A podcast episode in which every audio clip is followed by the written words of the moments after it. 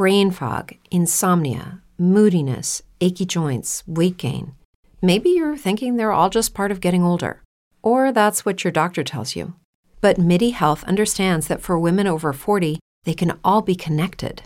Hormonal changes that happen during perimenopause and menopause are at the root of dozens of symptoms women experience, not just hot flashes. MIDI specializes in compassionate care for women in menopause. Their solutions are safe, effective, and FDA approved. Plus, they're covered by insurance.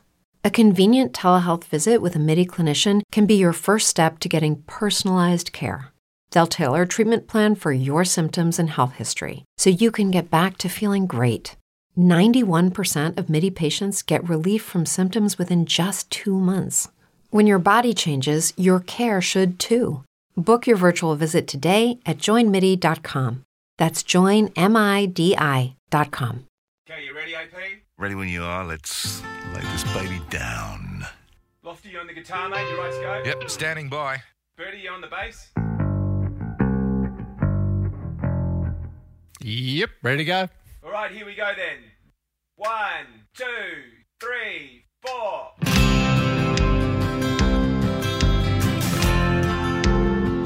Just two good old boys, Two good old boys! never meeting no harm. Been sorry, never saw they had no hair since the day they was born. Straighten the curves, Straighten the curves! flatten the heels. The coffee might get 'em, but the Lord never will. Broadcasting away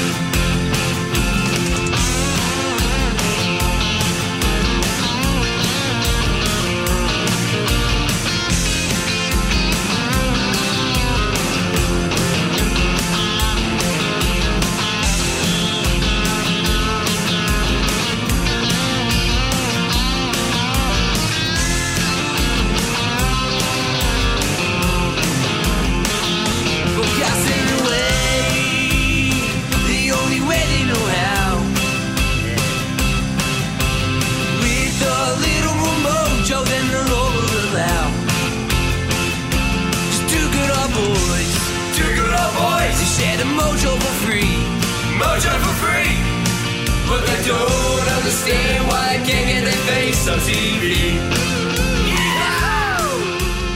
Hey, everybody, and welcome to the Mojo Radio Show. Nice to have your company. Thank you so much for hitting the download button on our little program. What's the show about? Well, we just find interesting people from all walks of life who have their mojo working in or out of work. Now, they could be working in social enterprise, they could be in business, could be about creativity, innovation, wellness, uh, the brain, grit, mental toughness, or maybe they're uh, an armed robber.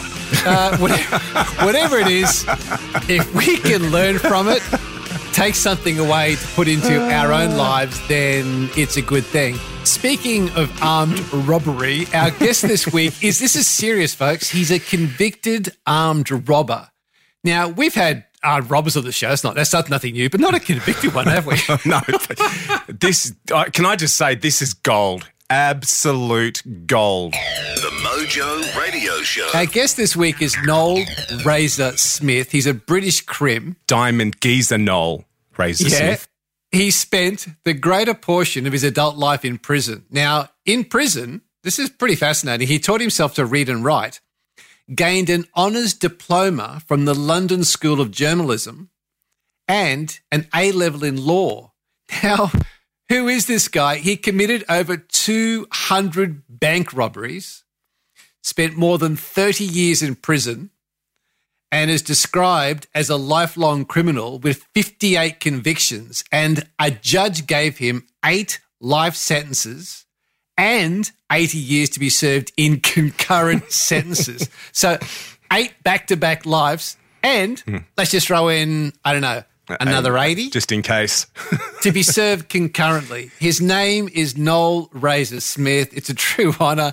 Noel, welcome to the Mojo Radio Show, mate. Good morning. This is pretty special for us because I don't know in our history, Robbo, we've had a convicted armed robber on the show as a guest before. No, but I haven't checked your credentials, so we can't really talk about hosts. yeah, not not, conv- not convicted at least. Um, no, this is this is a very interesting show for us. What I what I want you to start with is take me back to a moment when you were in your childhood that shaped this whole career of yours because you have got this you're notorious for this career you have. What started it all? What was the moment? Well, to be quite honest with you, it's, um, it was um, the day I was playing truant from school when I was 14 with a friend of mine. And we were um, going down the street in South London and we were suddenly confronted by a, a van load of armed, um, large, drunk men who dragged us into the van and proceeded to torture and beat us. Um, and it turned out they were a burglary squad. They were undercover police officers who'd gone out for a drink at dinner time and decided we looked like a couple of likely lads.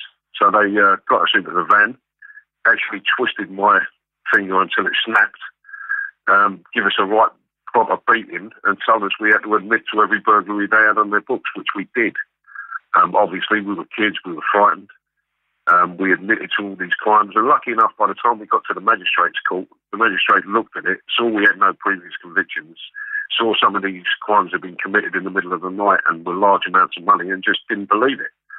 Um, they done an investigation and found out it wasn't us, and the charges were dropped. But when we, we were advised to sue the police um, for wrongful arrest and, and for the beatings, and that was when my troubles really began. The police sort of took it as a vendetta and, and would come around raiding my mother's house all the time and, and give me a slap every time they see me, and that kind of turned me against the law.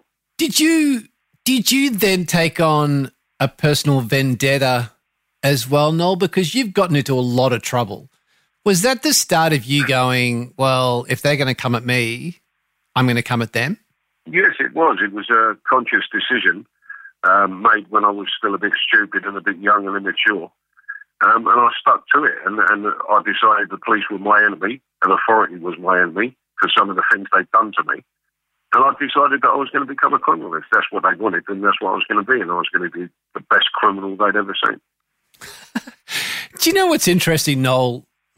Reading a lot of your stuff and listening to interviews you've done, you said that back then you thought that bank robbery was a noble crime. Did you almost convince yourselves that you were kind of like the Robin Hoods, that you were out to do the right thing against these guys that had a vendetta against you? It, it was kind of like that in the beginning, yeah. And I mean, you've got to bear in mind that I grew up where in a society where basically robbers were presented as heroes. I mean, every day we'd come home from school and we'd watch the adventures of Robin Hood, who was nothing but an armed robber hiding out in a forest, uh, Dick Turpin. You know, these kind of people were presented to us, Jesse James and the James Gang, they were presented to us as, as kind of folk heroes. Um, so there was a bit of that. There was a bit of the romanticism of a 14 year old boy um, looking at these things and thinking, yeah, that's the life for me. If, if you want me to do that life, that's what I'll be. The Guardian said about you that you were a lazy, greedy bastard who had no interest in working for a living. I actually said that myself about myself in my first book. and so you said about yourself, you had no interest in working for a living, and you Yeah. came to live for the buzz of professional crime.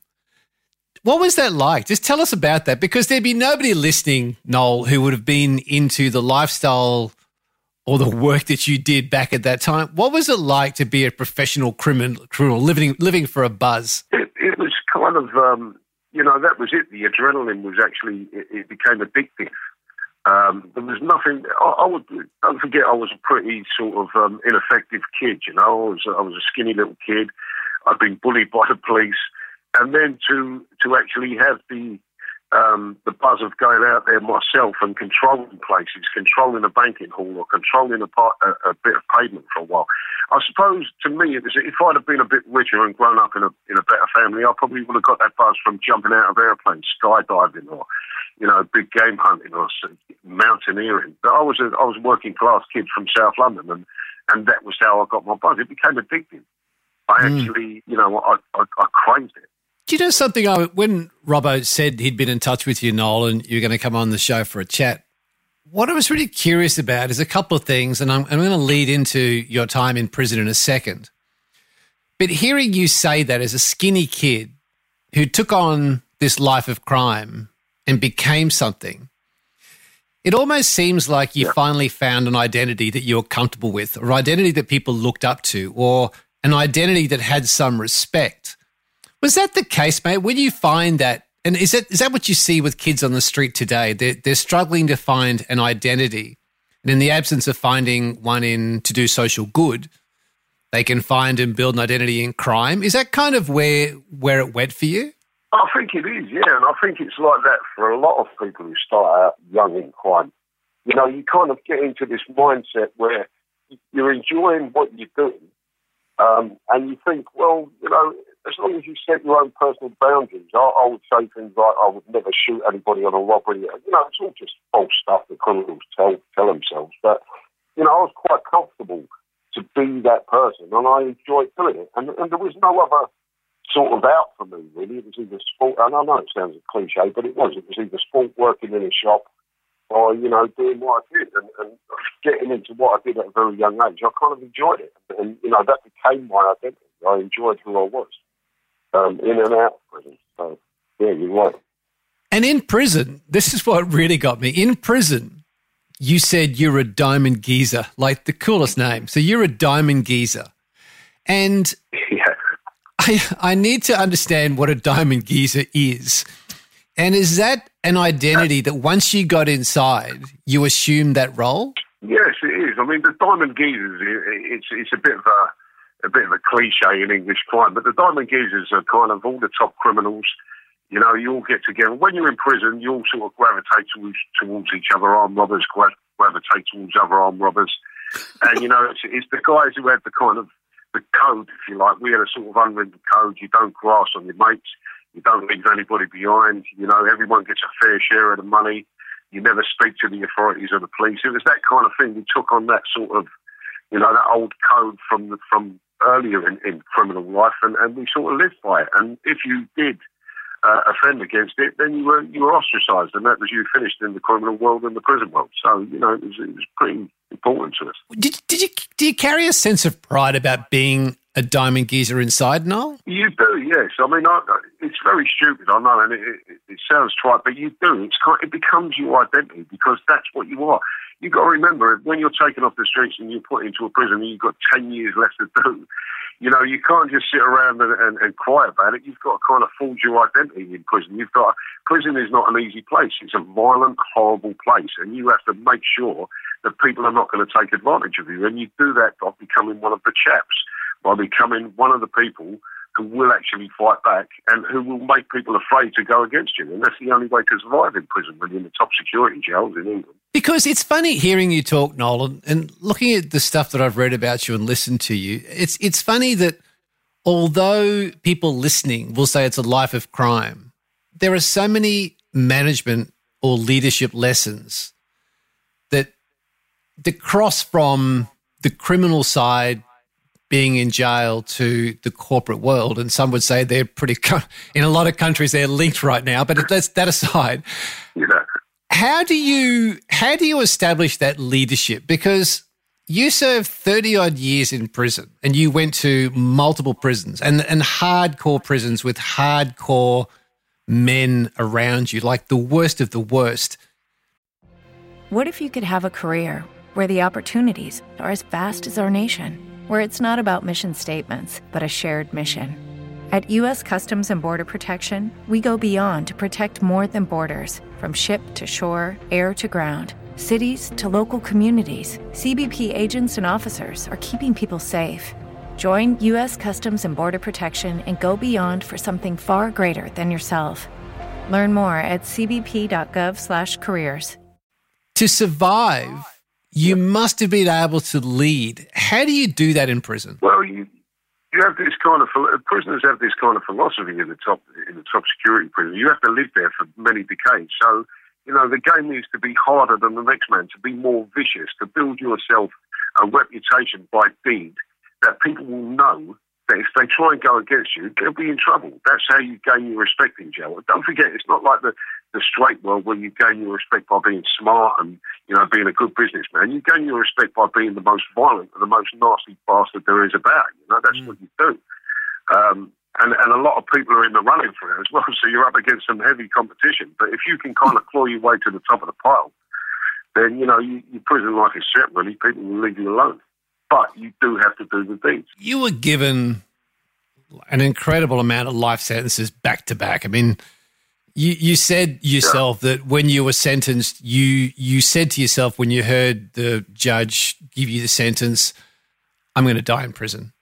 H- how did you keep yeah. going in those early days, Noel? You served three decades in there. How did you keep going? Well, it was very hard, uh, as you expect. You know, it wasn't. It's not a walk in the park doing a long prison sentence, especially when you think that it might be the end of your days in prison and, and you never get out.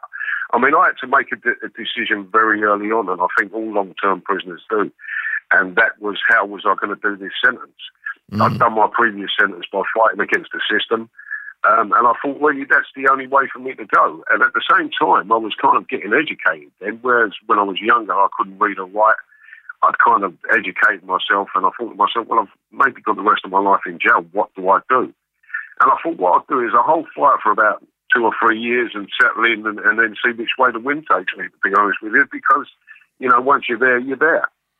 Um, and lucky enough, what happened to me was I, I kind of got into education uh, quite early on, and that kind of distracted me. I learned to write and I, I learned to read, and I, you know, I started putting my sort of efforts into that. I never really thinking that there might be some end result that might be released someday until I was kind of halfway through it. And then it looked as though I might be able to get released. And I just carried on with that. I put my stuff into education my whole life. And I want to talk about that just for a second is that you were put away and given a book a day, which you said or was written about you turned into a rugby ball and just kicked it around until one day. Yeah you got a book and actually had a look at it, and suddenly this whole new world opened up for you, which has now turned into a best selling author's career. How hard was it for you to change identity, Noel? Because you're in maximum security with hardcore crims. You've got this this identity as a diamond geezer. You have come out as an armed robber who has done multiple armed robberies. Yet here you are sitting down with a book. How hard was it for you to change that identity? It was very hard. Don't forget, I've been I've been at this game since I was fourteen, and you know I knew everybody, and everybody knew me.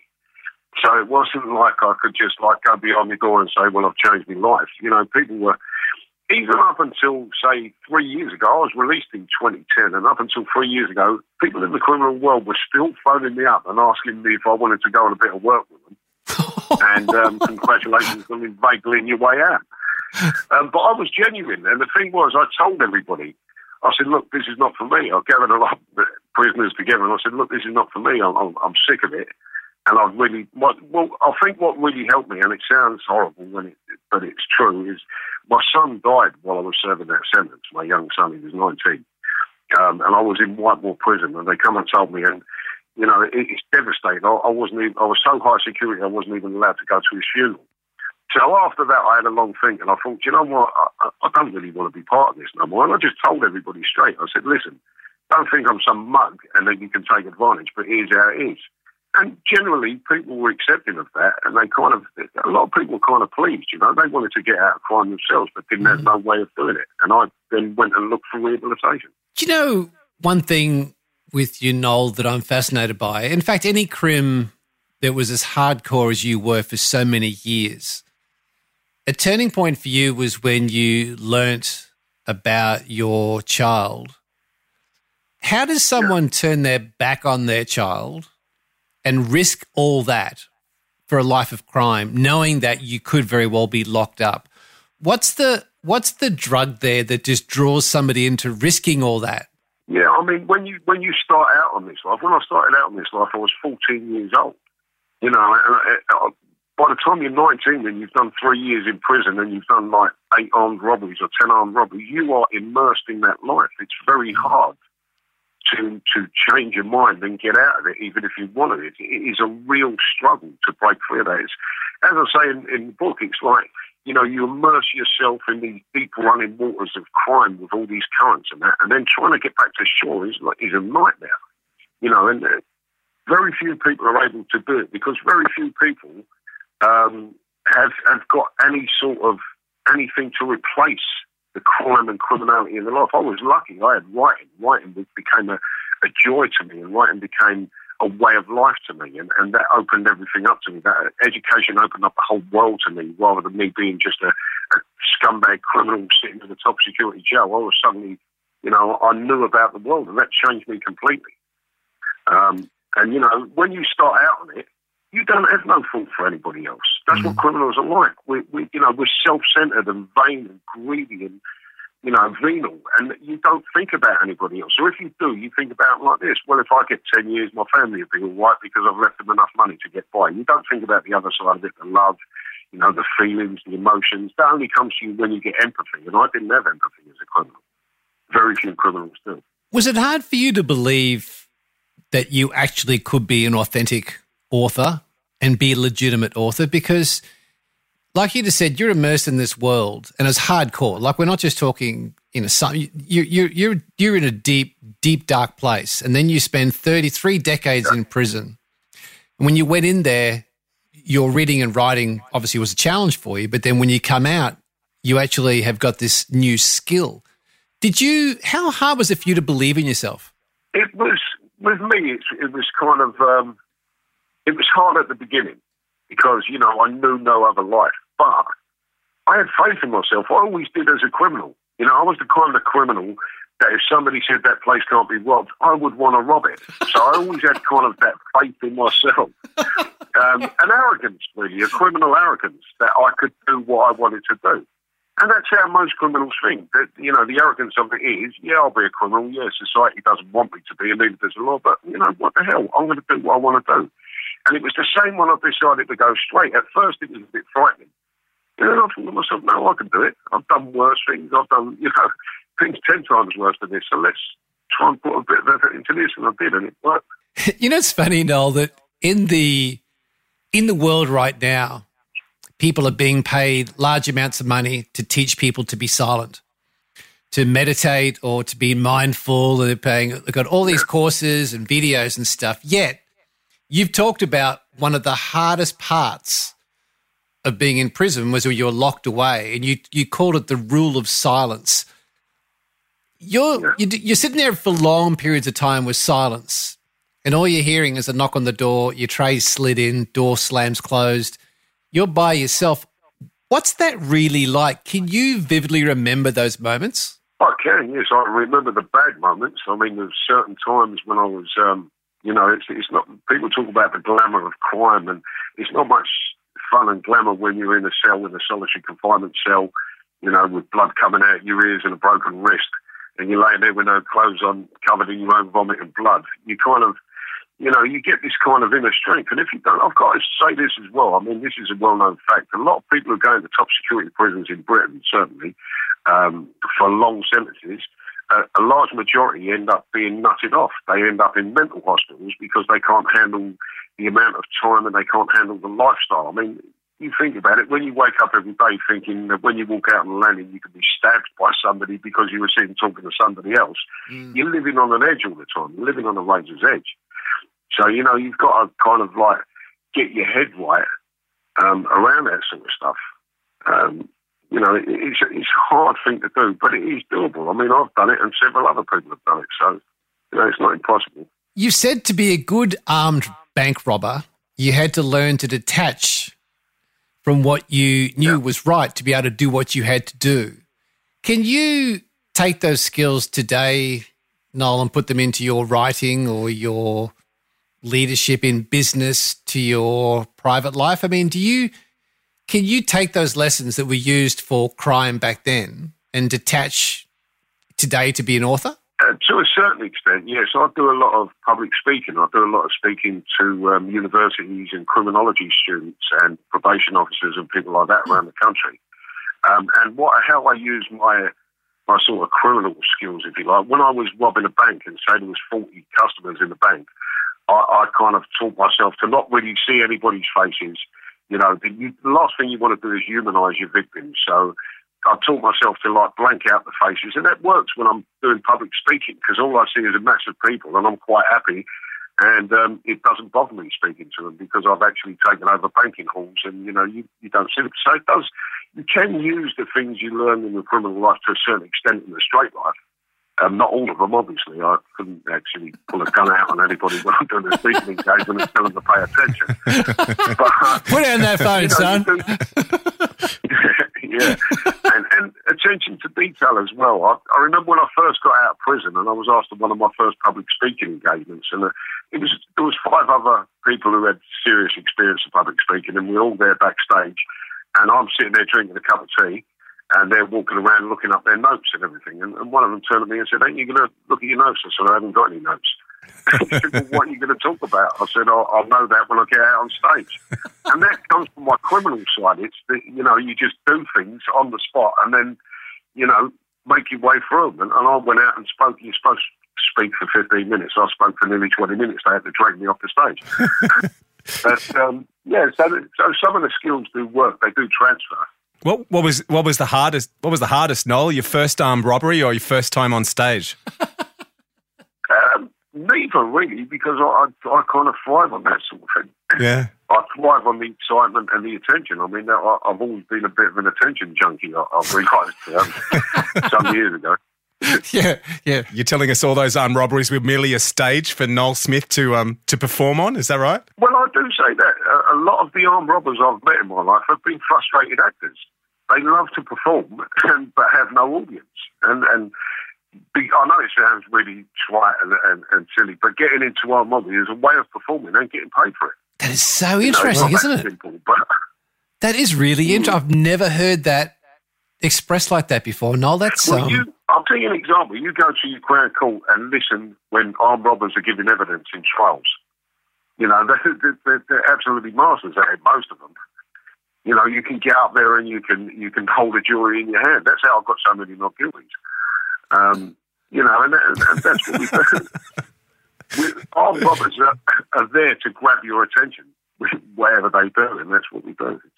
It's if I could, really. if I could go to the to the courtroom, and I want to talk about the witness box, but you talk about becoming a witness of yourself, and I'm wondering when you think about being a witness to yourself, perhaps in your latter days of your career as an armed bank robber, versus today when you're being a witness to your life. How do you compare those two things, Noel? What's the obvious thing that stands about apart from you know not doing bad things, but in your psychology, when you're a witness to yourself, what's the biggest difference in your mind about how you approach things today? Well, previously, everything I approached, I approached in a criminal manner. It didn't matter what it was. I mean, even if it was a, a simple case of going to see my kids, I would, you know, I'd have to dodge the police, make sure no one was following. Everything was to do with criminality. Everything was to stop me being caught at things.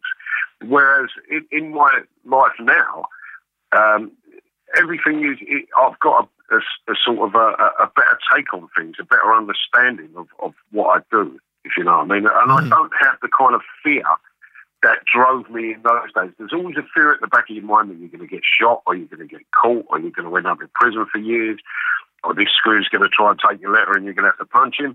You know, there's always that kind of thing in the background, whereas there isn't now. I'm more relaxed. I can approach things in a sort of better manner. I've done a lot of, I know five years of therapy in the prison, intense therapy in the prison over there um, before I got out. And it, it sort of gave me a few tools to use in, in real life, you know.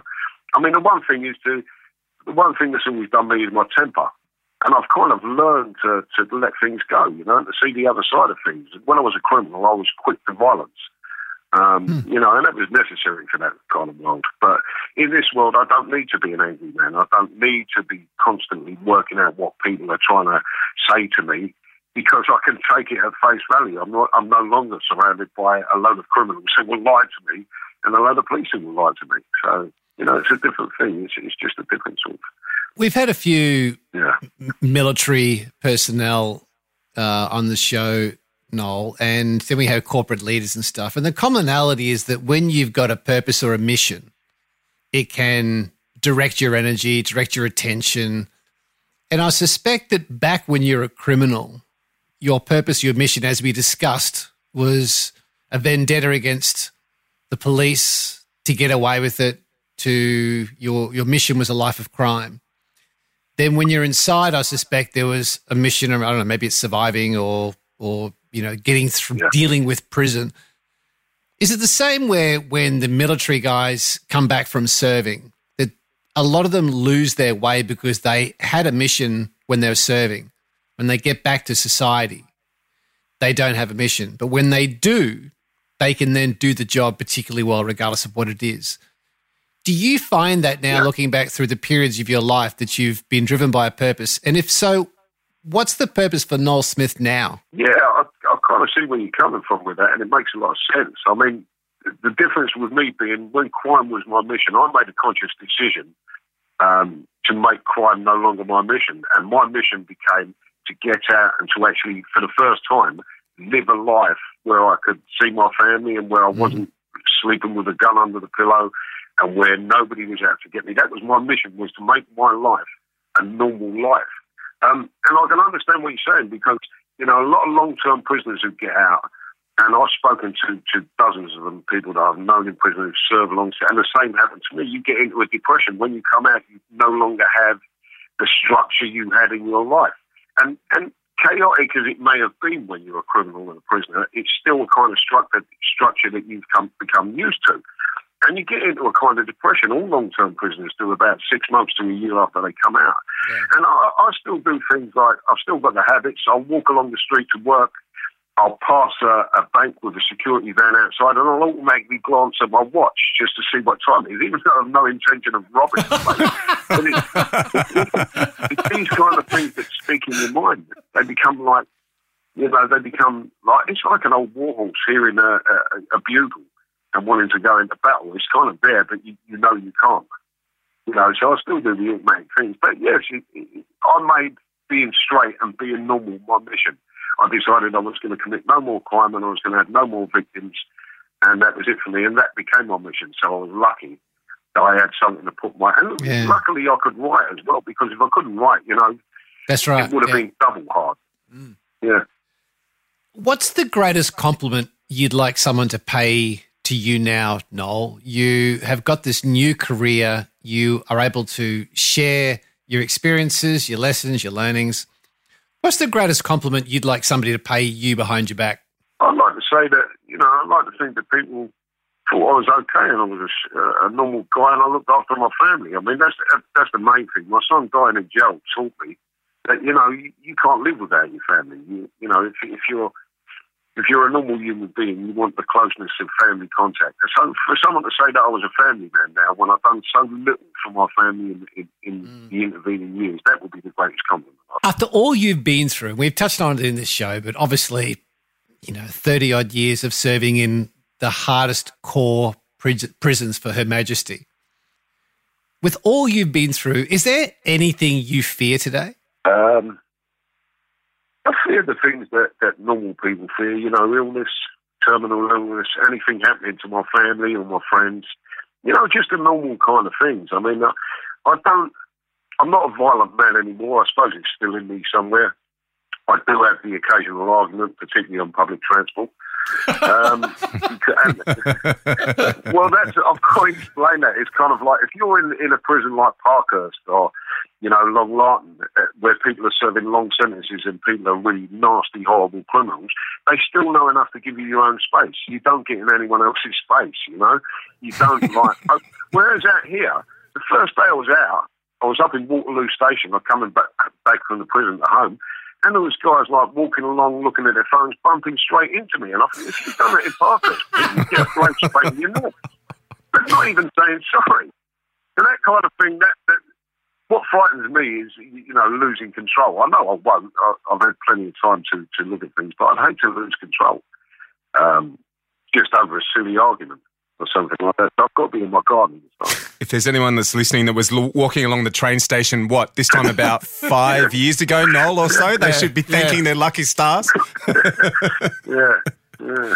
Do you know what's funny, uh, Robbo? I was reading some stuff on Noel, and this is a classic which you don't think about when someone was locked away for as long as Noel. He said, One of the big things that really baffled me when I finally emerged into the world was the advances in technology. Before going to jail, I'd had a mobile phone the size of a paperback book and it had an aerial sticking out of it. And you just don't think about these things because we take it for granted, but you missed all that, didn't you? Yeah, yeah. I mean, everything had changed when I come out. The money, bank Yeah. notes, everything. Suddenly, there was armed police walking around the streets with machine guns. I never see that before I went away. You know, it's amazing. That, that'd probably change your mind about robbing a bank or two, wouldn't it, as well, wouldn't it? Actually, it got me thinking about how to take their guns, but you know that's another story. Leopard doesn't change his spots. Mate, um, Uh. you became you became a poet. Where did that start? Was that something that started by accident in prison? Was it in solitary confinement? Like that's quite an interesting thing for a diamond geezer to number one admit, but number two become a real skill at. Where did the poetry thing start? Well, it kind of started by accident, really. I knew I wanted to write, but I didn't have the discipline or the intelligence to write anything long. So I thought to myself, what's the, what's the shortest thing I can write and complete?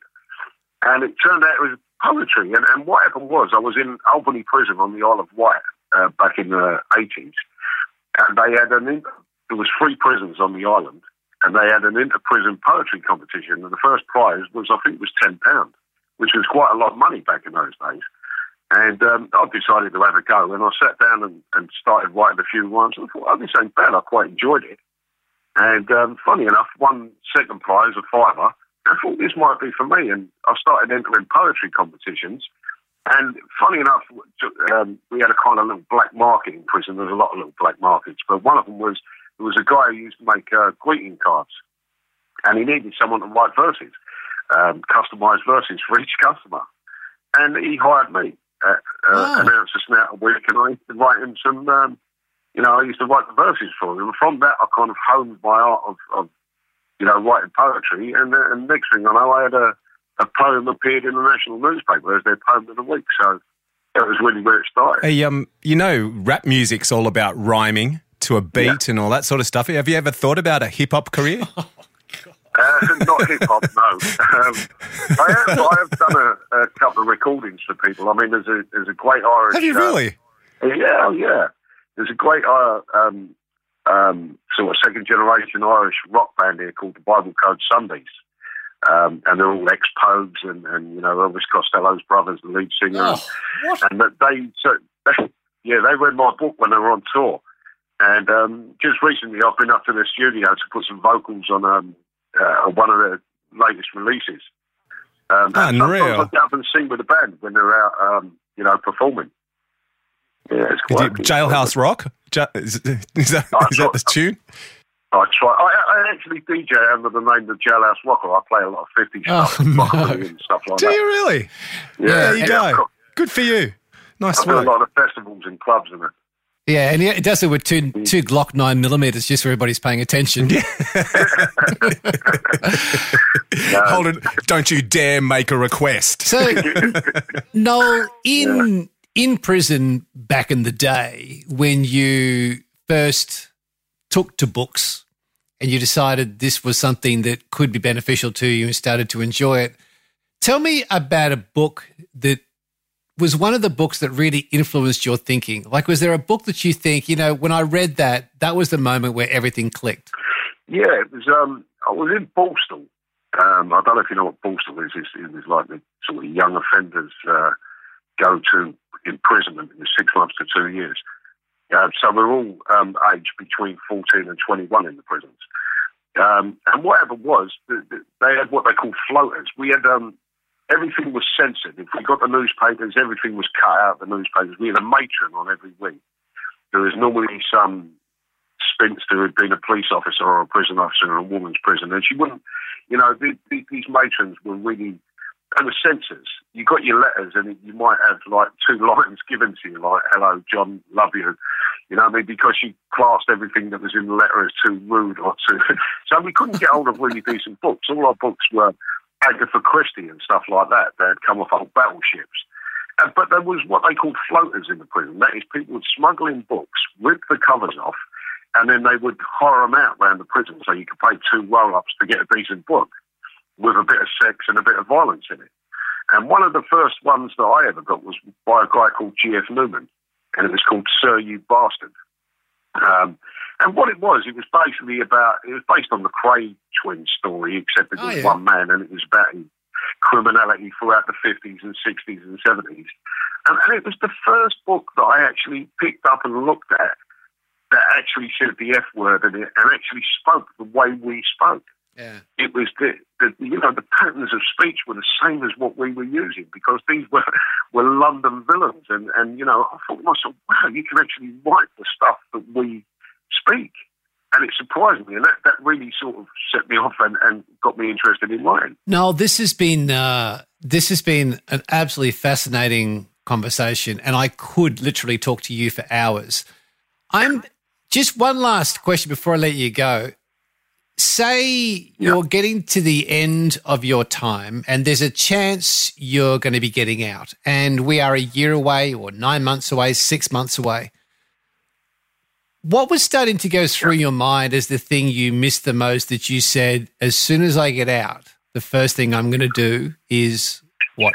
so many things seriously. I mean in the months you get what they call in prison they call it gate fever.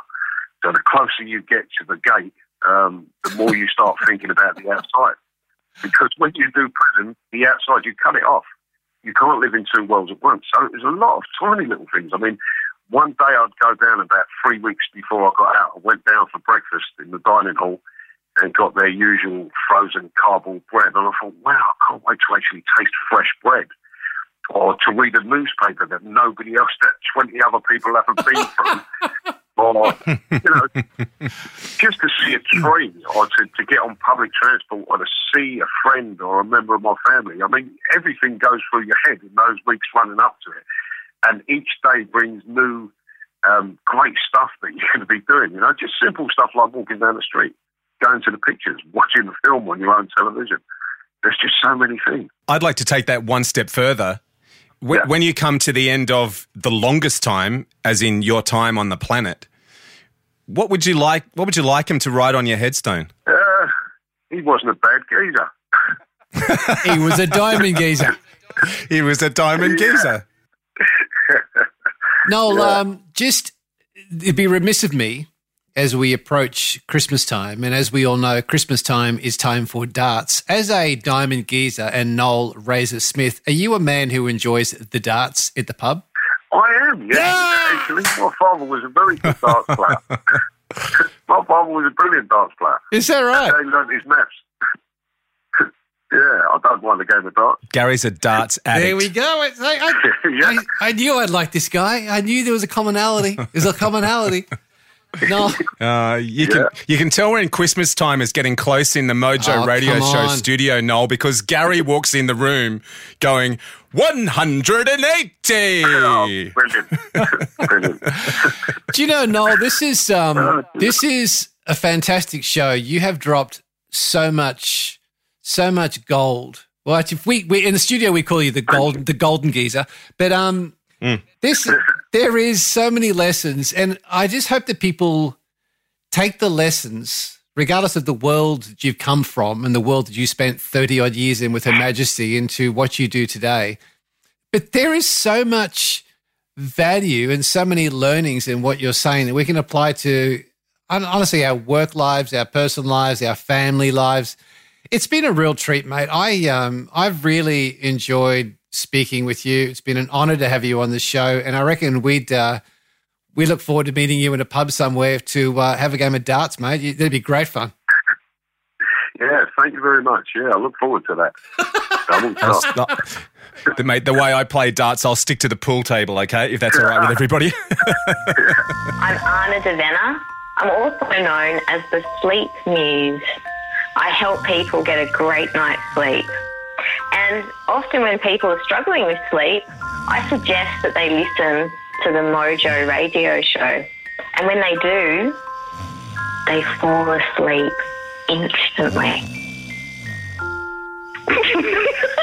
Barring an absolute miracle, that is hands down my favorite interview this year. I was taking notes down here and I wrote down, he said, I thought, just, it's so much, it's just a gold geezer. He said, cut it off. You can't live in two worlds at once. And mm. I thought, you know, mm. there's discipline, Yeah. there's resilience, there's grit, there's mm-hmm. focus, mm-hmm. there's compartmentalization. I mean, that's just, it's so interesting. The lessons of how he coped as a crim and to survive in prison. He said, How was I going to do this sentence? And I'd say to people listening, how are you gonna how are you gonna live your life? Mm.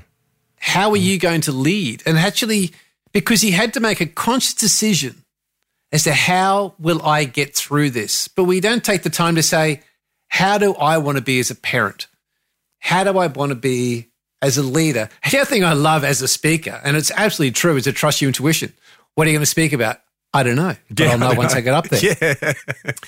That's a tool. That's an absolute tool that you can use if you decide to trust your intuition. I mean, that hands down, that was just an absolute. That was great. I loved it. Where'd you find him? How'd you find Noel?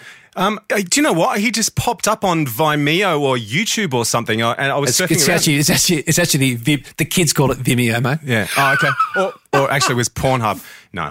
Vi- Vimeo. Vimeo. I was on Vimeo and you, YouTube. YouTube? YouTube. YouTubby. But anyway, no, he popped up and he was it was it was him talking about his life and and the story he told about his son dying and how it turned his life around and. I- I took interest from a personal level, and when I went diving deeper into him, I, that's when I wrote to you and said, "Mate, we've got to get this guy on the show." He was uh, he was an absolute diamond, gold plated geezer. So, folks, we hope you enjoyed that one. We hope you took as much out of it as we did here in the studio. To be honest with you, I don't think there is any doubt as to what song we will play to take us out this week. So, you know without us- further ado, If you know us well, you'll know what we're talking about. we're out. There was a friend of mine on murder, and the judge's gavel fell. Jury found him guilty, gave him 16 years in hell.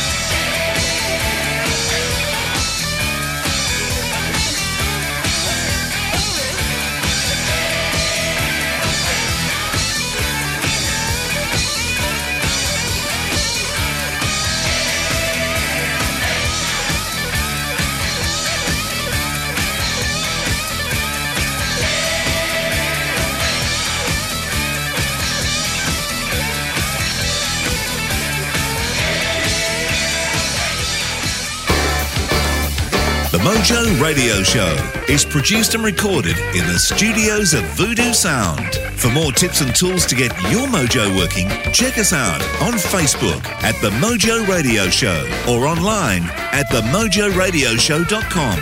For more about Gary, see GaryBertwistle.com or to polish your next audio or video production, check out voodoosound.com.au. And for the right voice, realtimecasting.com.